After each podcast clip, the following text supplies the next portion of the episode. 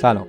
این اپیزود 18 پادکست هنگام است. من در حال تهیه اپیزود پس و توسعه بودم که روند معمول پادکست رو پی بگیرم اما تظاهرات گسترده کوبا در این روزها توجهم رو جلب کرد و فکر کردم که یک اپیزود کوتاه و خارج از برنامه تولید کنم. این روزها کوبا شاهد یکی از بزرگترین تظاهرات اعتراضی در دهه های گذشته است. اما مانند معمول گزارش ها از کوبا به دو قطب تقسیم شدند. جریان اصلی که یک حرف بیشتر نداره. کوبای کمونیست بد و ستمگره و مردم رو اذیت می‌کنه.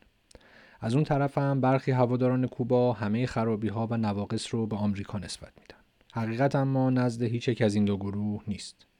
نه نزد اونهایی است که چشمشون رو به روی سالها سرکوب و فشار و فقدان آزادی بستن و حالا که وضع اقتصادی خرابتر شده و مردم به خیابون اومدن و رئیس حکومت مردم رو به مقابله با هم دعوت می‌کنه کماکان تمام قد از وجودی نوستالژیک و مهم دفاع می‌کنن و نه نزد نولیبرال ها و ترامپی ها و رژیم چنجی ها به هر حال تا جایی که من دیدم دست کم در یک گزارش نزدیک به 17 میلیون دلار کمک مالی از سال 2017 به بیش از 50 گروه داخلی و خارجی کوبا در ضدیت با حکومت از طرف آمریکا پرداخت شده که به ثبت رسیده.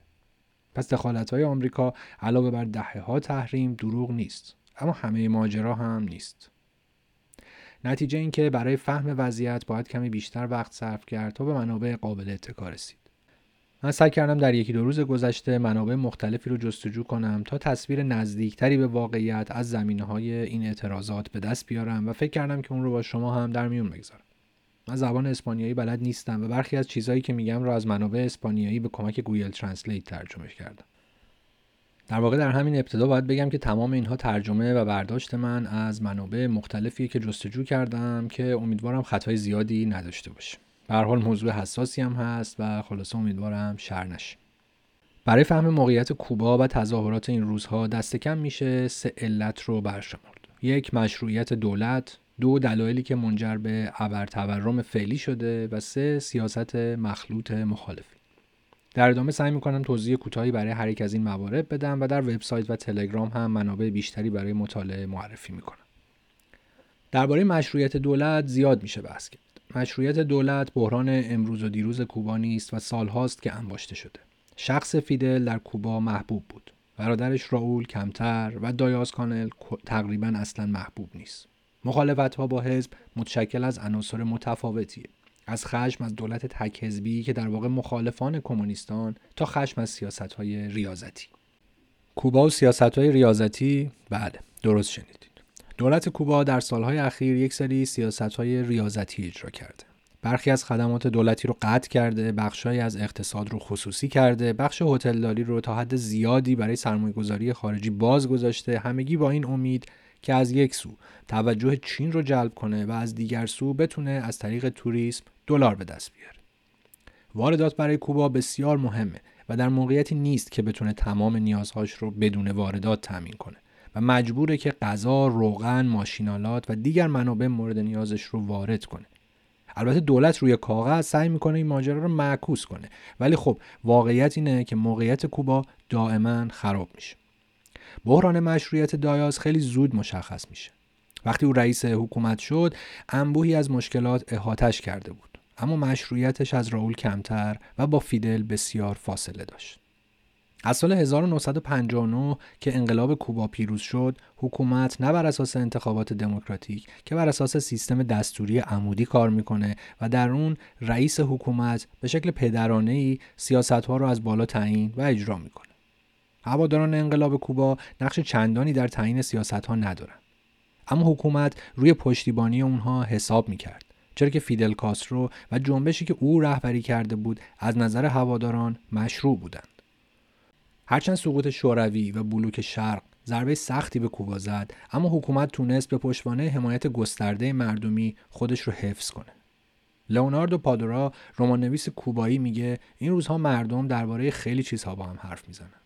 از مصیبت های مرتبط با کرونا تا ناامیدی از آخرین کنگره حزب کمونیست که از غذا تنها خروجیش این بود که راول کاسترو از دبیرکلی حزب کنار رفت و میگل دایاز کانل جایگزین وی پادورا همچنین میگه مردم کم کم از بایدن هم نامید شدن که تحریم های ویران کننده که ترامپ سخت کرده بود رو کمی آزادتر کنه. او معتقد مردم در سالهای گذشته از حکومت دفاع می‌کردند نه به خاطر تضمین رفاه بلکه به دلیل حفظ حاکمیت کوبا غرور ملی کرامت و وعده جامعه منصفانه تر. از نظر او نهادهای دموکراتیک در کوبا بیشتر دکوری که در صدرشون باید از نهاد قانونگذاری نام برد. نظارت کنترل و سرکوب مخالفان رو هم باید کلا در این حوزه در نظر گرفت.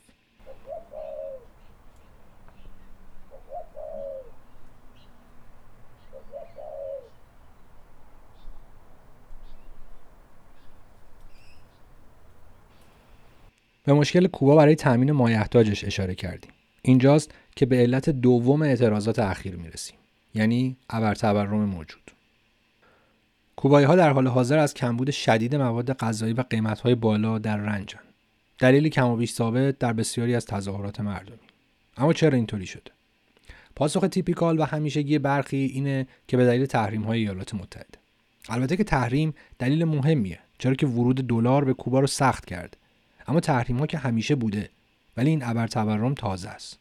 پس چی تغییر کرده؟ روایتی که به نظرم پاسخ خوبی به این سوال میده دو دلیل رو برای این ابر تورم میشمره طبق این نظر کوبا از دو شوک بزرگ که منجر به بحران تراز پرداخت شده رنج می‌بره. یک کرونا که به شدت نیاز به واردات رو افزایش داد تا حدی که دیگه در کنترل حکومت نبود. دو تصمیم بر پایان سیستم دو ارزی. به زبان ساده میشه گفت که بحران تراز پرداخت در چند حالت ممکنه ایجاد بشه. اینکه کشوری نتونه پول اقلام کلیدی وارداتی رو بده و یا اینکه اقلام وارداتی یکها گرون بشن و یا واردات بیشتر از صادرات باشه و یا اینکه ارز کشور ارزش خودش رو نسبت به ارزی که برای واردات استفاده میشه از دست بده. تمام این اتفاقات برای کوبا افتاده. اهمیت فقدان سیستم دو ارزی در اعتراضات اخیر کلیدیه. داستان اینه که خب می‌دونیم هر کشوری هر چقدر بخواد می‌تونه پول خودش رو چاپ کنه و در اقتصاد بگردونه و برای پروژه هایی مثل پرداخت حقوق دولتی ها و ساخت جاده و پل و بقیه زیر ها استفاده کنه و در نهایت هم با مالیات این پول رو پس بگیره. تورم چندان رفتی به این حجم پول در گردش نداره. اما اگر کشوری نیاز به واردات داشته باشه باید با ارز دیگر کشورها پرداخت کنه. امروز هم تقریبا تمام تراکنش های بین المللی با یکی از چهار ارز دلار، یورو، ین و پوند انجام میشه. حکومت طبعا نمی‌تونه این ارزها رو خودش چاپ کنه. برخلاف ارز داخلی، ارز خارجی کمیابه و باید ذخیرش کنه. و حکومت معمولا با صادرات محصولات و خدماتش ارز به دست میاره. قرنها استعمار در کوبا دو نتیجه داشته. یکی اقتصاد کشاورزی مبتنی بر فروش که اصطلاحا بهش میگن کش کراپ پلانتیشن اکانومی و دیگری زمین های قابل کشت محدود. نتیجه اینکه کوبا نمی‌تونه غذای خودش رو تولید کنه. اما ربطش به استعمار چی بود؟ می‌دونیم که سیاست مزیت رقابتی از سیاست های پیشنهادی دیوید ریکاردو بود. یعنی اینکه می‌گفت کشور تو مثلا قهوه داره کشور من کامپیوتر. تو قهوه تولید کن من کامپیوتر. انگار نه انگار که این دوتا ارزششون خیلی با هم متفاوته.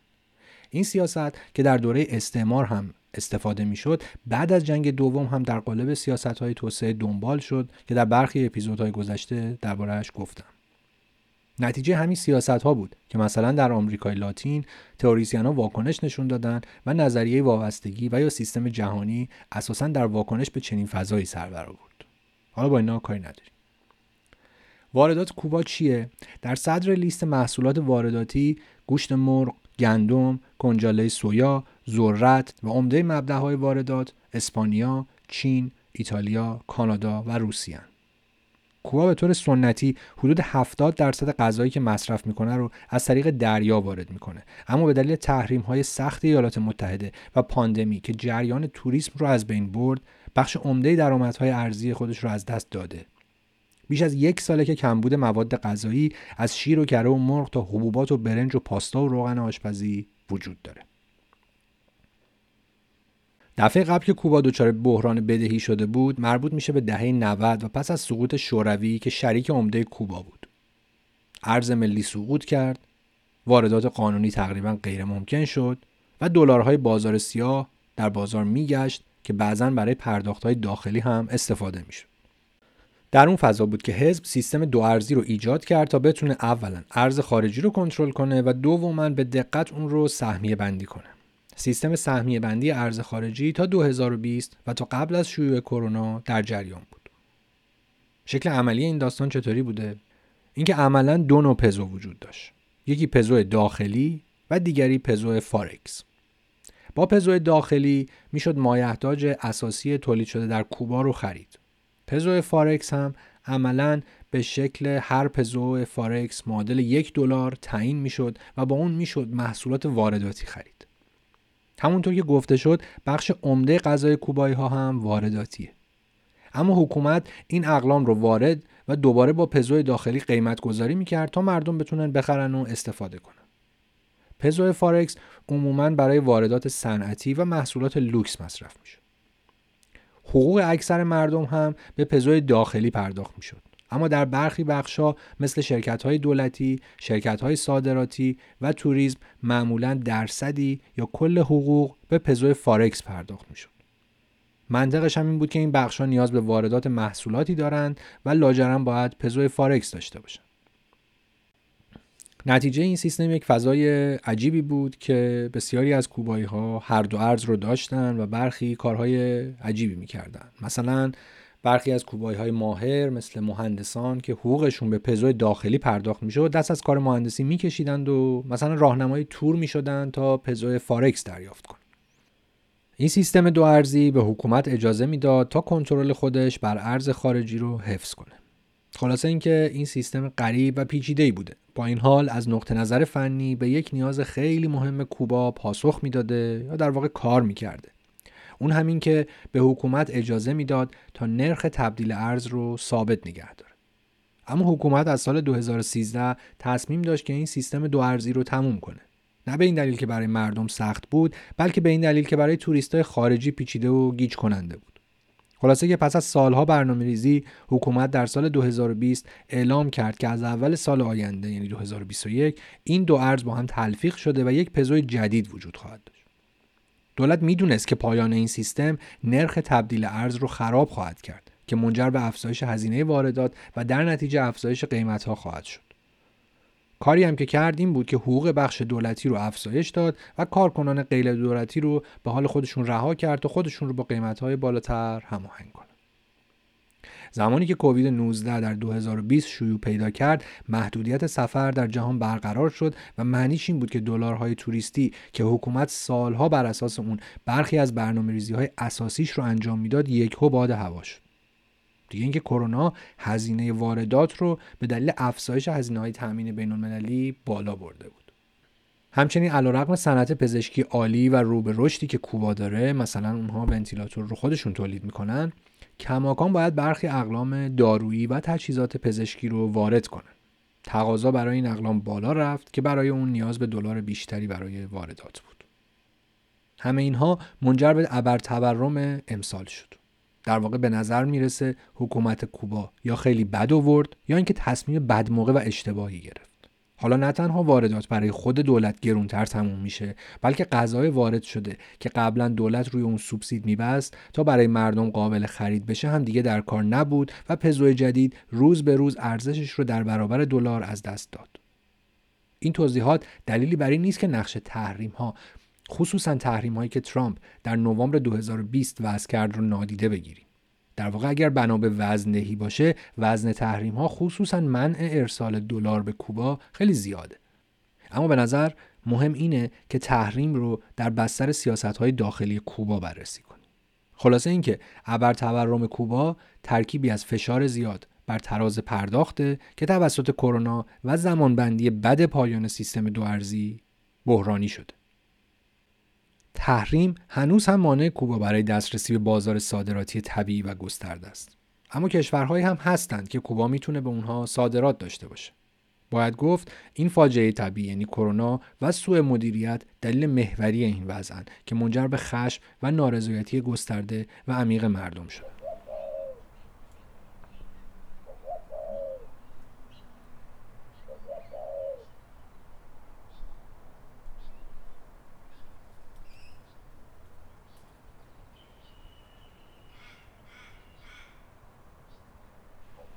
بریم سراغ عامل سوم یعنی ماهیت مخلوط یا در همه مخالفی مخالفان دولت کوبا طبعا یک گروه واحد نیستند اونها طیف متنوعی از چپها، میانروها و گروه کوچکی از واپسگراهان. تظاهرات گسترده‌ای که دو روز پیش یعنی 12 جولای آغاز شد در چند دهه گذشته بی سابقه بود و اینجوری بود که کدوم گروه دست بالای اعتراضات رو به دست میاره. همه می‌دونن که راستگراها و میانروهایی در کوبا زندگی می‌کنن که حکومت رو دوست ندارن. مدت هاست این وضع بوده. لیبرال ها حتی در میان نخبگان حزب و حکومت هم وجود دارن. نیروهای واپسگرا هم عموما کاتولیک ها و اونجلیکان با این حال تمام این گروه ها همیشه خیلی کوچک بودن بعضا به دلیل سرکوب گسترده حکومت و بعضا به دلیل محبوبیت فوقالعاده حکومت تحت نظر فیدل تحول ساختاری سیستم اقتصادی اجتماعی کوبا در قرن 21 و خصوصا از 2010 به بعد اشکال جدیدی از نارضایتی و خشم ایجاد کرده و جنبش های اجتماعی از تبعیدی های مقیم میامی تا کلیسا و غیره در اون فعالن. مثلا میشه به چندتایی از اینها اشاره کرد. یکی جنبش LGBTI که بسیاری از سرکوب ها رو تاب آورده و زنده و پویاست. دیگری جنبش سیاهان ضد نجات پرستیه که بر اثر افزایش نابرابری در کوبا و بر اثر سیاست های ریاضتی و فقری که بیشتر نصیب کوبایی های سیاه شده ایجاد شده. کوبایی های سفید بعضا به پول اقوام و آشنایان خود در بیرون کشور دسترسی دارند اما سیاهان معمولا کسی رو ندارن. جنبش دیگه جنبش آنارشیستیه که درگیر اقدام مستقیمه. ارتباطات بین المللی داره و به بازگشت زمینه های دموکراتیک و لیبرتاریان در کوبا کمک می‌کنه. در این بین باید به خیلی متنوع روشنفکران و هنرمندانی اشاره کرد که خواهان گذار به یک سوسیالیسم دموکراتیکن. حالا به این شکل یا به اون شکل. از جمله خودگردانی کارگری و سیستم شورایی که محبوبیت زیادی داره. با تغییرات اقتصادی در یک دهه گذشته هر یک از جنبش های اجتماعی فعالیت بیشتری پیدا کردند. اونها نسبت به قطع امکانات رفاهی از جانب دولت و توسعه توریسم واکنش نشون دادند. به نابرابری ها و شغل های کم ثبات هم همینطور. در دهه گذشته این جنبش ها یکدیگر رو پیدا کردند. البته همونطور که گفته شد اینها یک دست نیستند و از لیبرال تا آنارشیست و کمونیست بینشون هست. و خب البته باید به این جنبش های مترقی تشکل قدیمی راستگراها و هواداران اقتصاد نولیبرال و بازار آزاد و دریافت کنندگان کمک های USAID، مسیحی های اونجلیک و اعضای سیاسی کلیسای کاتولیک رو هم اضافه کرد. طبعا هر دو طرف عمده یعنی دولت و بسیاری از مخالفان در تظاهر سعی می‌کنند که در تظاهرات نفوذ کنند. حکومت معترضین رو آمریکایی می‌خونه و البته عده‌ای از معترضین گوش به فرمان آمریکا. اونچه ظاهرا همه در اون توافق دارن اینه که کوبا از فقدان دموکراسی در حال خفگیه. بال چپ این جنبش ها که بیشترین فعالیت و مخالفت رو با حکومت از 2010 داشته خواهان یک دموکراسی سوسیالیستیه و مانیفستی نیز تنظیم و منتشر کرده. جستجوی بیشتر در میان نیروها و احزاب مخالف کوبا بحث رو مفصلتر می‌کنه و پیچیده و برای منم راستش سختره که در جزئیات اون وارد بشم. اونچه مهمه و باید اشاره بشه اینه که تمام این جنبش ها پیش از این ابر تورم موجود هم وجود داشتن. مردمی که در تظاهرات این روزها شرکت می‌کنن بعضا از فقیرترین افراد کوبان. خب دیگه همین. امیدوارم تونسته باشم کمی از زمینه ها رو توضیح بدم. منابعی خیلی بیشتر از اونچه برای تهیه این مطلب استفاده کردم هم تهیه کردم که می‌تونید از طریق وبسایت یا کانال تلگرام بهش دسترسی داشته باشید. آهنگ پایانی این اپیزود آهنگی از ویکتور خارا که برای چگوارا خواند. خارا این آهنگ رو در سوی چه و, و دو سال پس از کشته شدن او منتشر کرد. خارا هم مثل چه هنگامی که پینوشه سر کار اومد اعدام شد. او در این ترانه می‌خونه آنها چریک مبارز را کشتند. آنها فرمانده چگوارا را کشتند. آنها حقوق بشر را نقض می کنند در بسیاری از مکانها در آمریکای لاتین. یک شنبه دو شنبه و سه شنبه. آنها سربازان را فرماندهی می کنند برای مخهور کردن مردم دیکتاتورها آدمکشها ارازل و باش چه به کوبا شکوه داد. شکوه ملتی آزاد شده مراقب خودتون باشید. تا زود.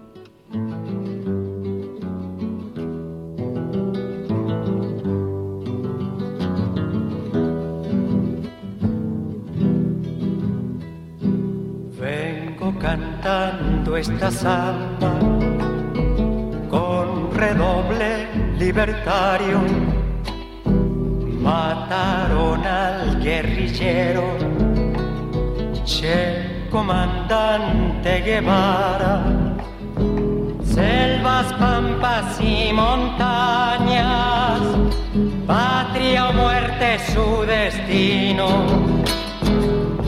Selvas, pampas y montañas, patria o muerte su destino. Que los derechos humanos los violan en tantas partes, en América Latina, domingo, lunes y martes, nos imponen militares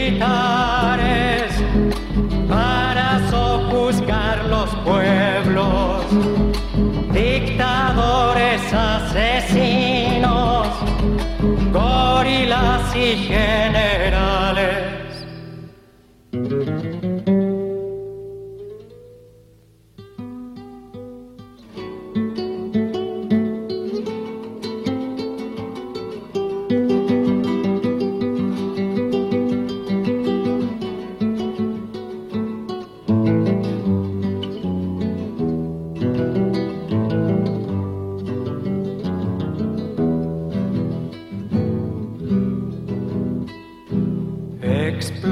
Al campesino, al minero y al obrero. Cuánto dolor su destino, hambre, miseria y dolor. Bolívar le dio el camino y Guevara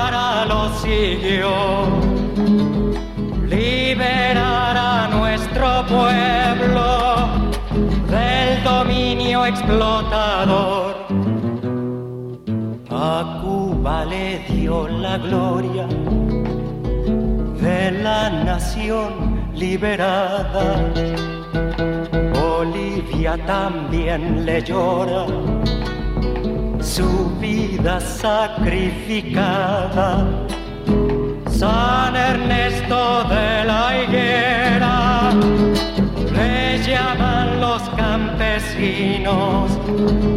selvas, pampas y montañas, patria o muerte su destino